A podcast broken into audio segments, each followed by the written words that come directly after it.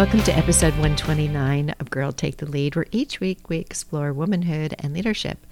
And I'm your host, Yo Canny. So, welcome to the party. The Girl Take the Lead is two years old today. So, as I put this episode together, I'm listening to Kool and the Gang telling me to celebrate good times. So, come on. if you hear a Yahoo, don't be surprised.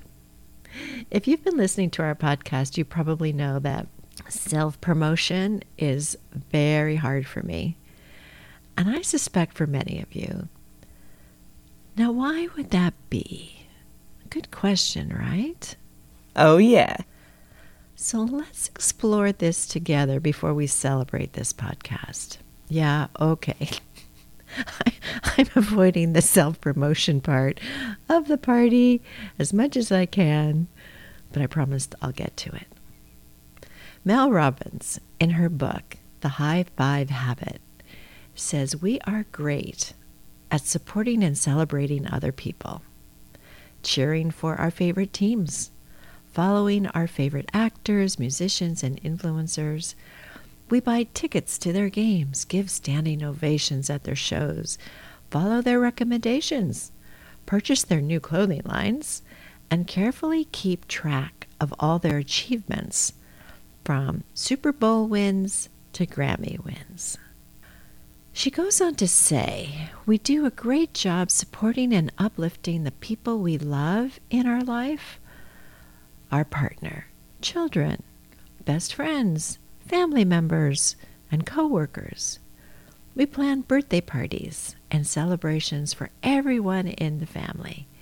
We take on extra work to support our overwhelmed colleague and we're the first one to pump up our friend when they show us their dating profile and say, Oh, you look amazing. Or start a new side hustle selling supplements and you buy a year's supply.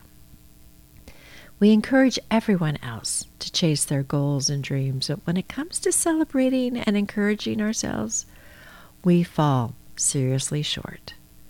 We do the opposite we trash ourselves. And if you haven't heard our recent episode about the inner critic, I'll link it in the show notes. In bold letters, Mel offers us that it's time to give ourselves the encouragement we deserve and need, and says this self worth, self esteem, self love, and self confidence all begin by building those attributes within yourself. And it's the thoughts and beliefs that take us down mentally, like guilt, jealousy, fear, anxiety, and insecurity. Now, I know a lot of you are Brene Brown fans just like me. Recently, I read her post Hard Seasons and Wild Hearts. You might have seen it on social media too. I'll have a link in the show notes for you. In it, she talks about some new research that she's doing on the emotions of learning, the construct of grounded confidence, and what she thinks we're missing when we talk about the concept of mental toughness. Oh, that'll be so good. She also says she's stepped back considerably from the public part of her life, especially social media, where defensiveness and armor, and words as weapons, seem to be the currency of the realm. She states that she doesn't know exactly how to do social media anymore. I so relate to this. And then when she goes on to say this, I love community, conversation, and debate. I enjoy sharing what I'm researching, what I'm observing about the world, and what I'm learning about myself. I also love learning from other people's experiences and insights. Oh boy. That sings to me. And honest to God, she goes on to say, I am a terrible, horrible, no good, very bad public person. I'm an introverted homebody who can't be away from my family for more than a few days.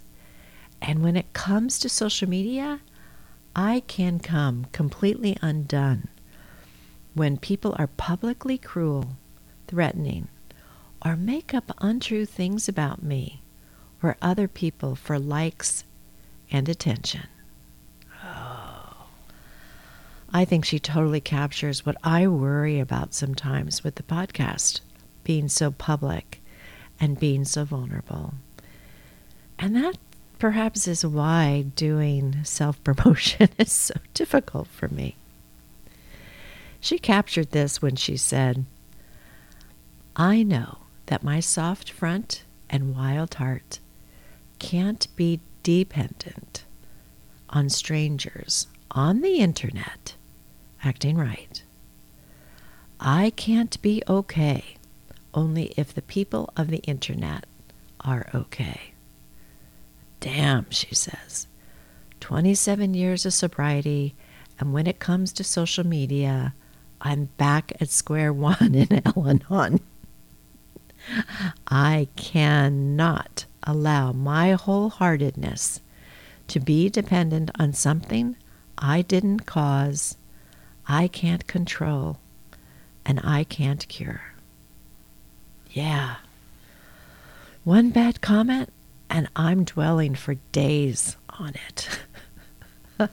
I can still tell you the first one I got on YouTube. And that person said, looks like a Karen and sounds like an angel. Still trying to figure that one out.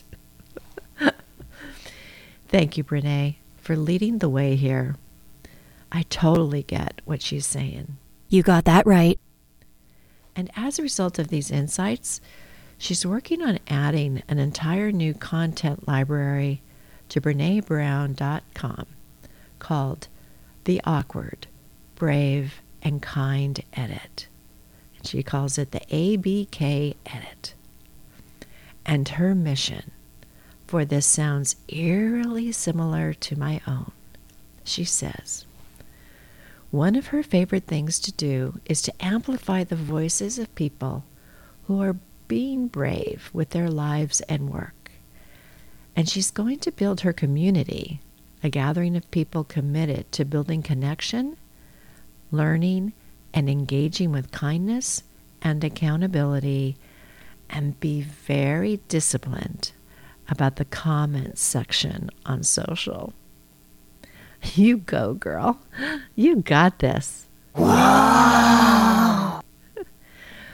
By reading this passage from Brene Brown, I could see myself as the introvert wanting to just keep doing the research. Just keep telling the stories of community organizations and brave leaders too on our podcast. And have fun along the way so the podcast is approachable and helpful. And I provide a forum for learning that you'll find interesting and walk away energized and feeling like the time was well spent listening to us.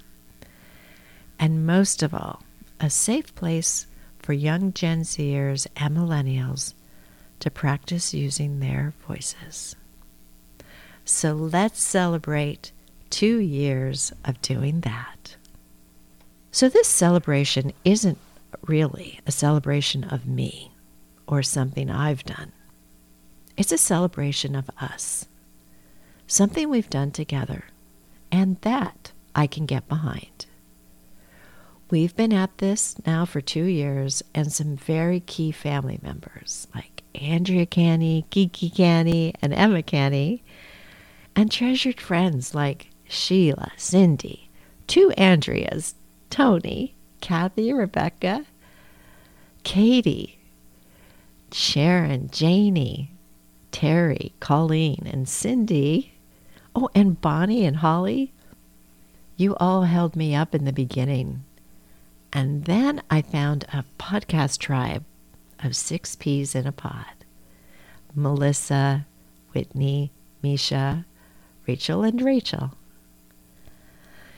There were guests that trusted me and became great friends. And there's too many of them to mention. And the many books we just had to read, hopefully saving you some time to get the insights from. I've had love, support, and encouragement, and you listened. These are all key components I needed to keep going. So thank you. Maybe you would like to celebrate some of the accomplishments we've achieved. Here you go. Yahoo!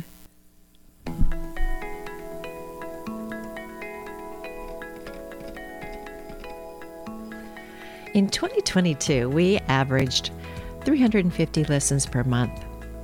And in 2023, we grew to 580. Currently, we're closing in on reaching 12,000 plays over the two years. But let me tell you, the big guys do that kind of volume every month. okay, I can hear you. Stop comparing myself. Be in the present to enjoy what I have. Got ya. Okay, about 80% of you are female. And we love our supportive men who listen in. And 44% are ages 18 to 44, and the 54 over 45. Such a nice curve. 54 of our episodes covered books, 48% had guests, 11% had my daughters as co host, and 46 were solo episodes I did. There's overlap, my friends, so if you're trying to add these up to 100 in your head, don't do it because many episodes had multiple aspects, like covering a book with a guest or my daughters. This last year, I learned to do video episodes and introduced a shorter version called a soundbite. We used that video to launch into YouTube music. What I'm most grateful for when it comes to you, our listener, is that it didn't matter what format we used, like having a guest or doing a solo episode. That was incredible to me. My takeaway you don't mind just listening to me. And that's very humbling and wonderful to know. And you liked episodes with books.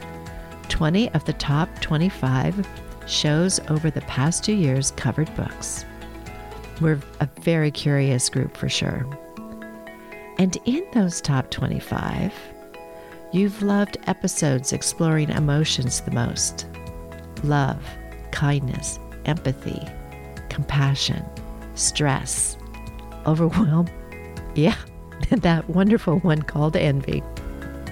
We've put the spotlight on 10 organizations that are doing amazing things and highlighted the efforts of Gen Zers and millennials to encourage them to practice using their voice, and to also raise awareness of generational leadership differences. In 2022, there were 11 episodes featuring the voices of those generations, and we grew to 34 in 2024. And lastly, we are ranked in the top 5% globally, according to Listen Notes, and 189th out of the 3,000 management podcasts. Not bad, yo. Not bad. Just so proud of the work we've done. So I don't know if this was the kind of party you were expecting, but I think this works. And maybe that's what this is all about. Standing courageously with you as we learn our way through this maze we call leadership and learning how to keep stepping forward. Thanks so much for taking this journey with me.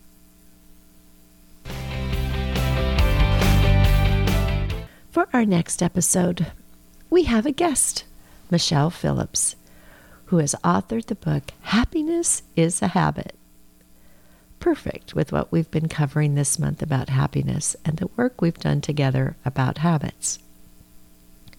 She is the founder of Key Performance, who specializes in increasing happiness and individual performance in the workplace. She's got great energy, you guys, experience, and insights into having a more joyful life. Oh, and we'll come back to Mel Robbins' book in a later episode. And if any of you would like to join me in doing the High Five five day challenge, send me an email at yo at yocanny.com before February 2nd. I'll have a link to learn more about that in the show notes. Thanks for being here. Talk to you soon. Bye.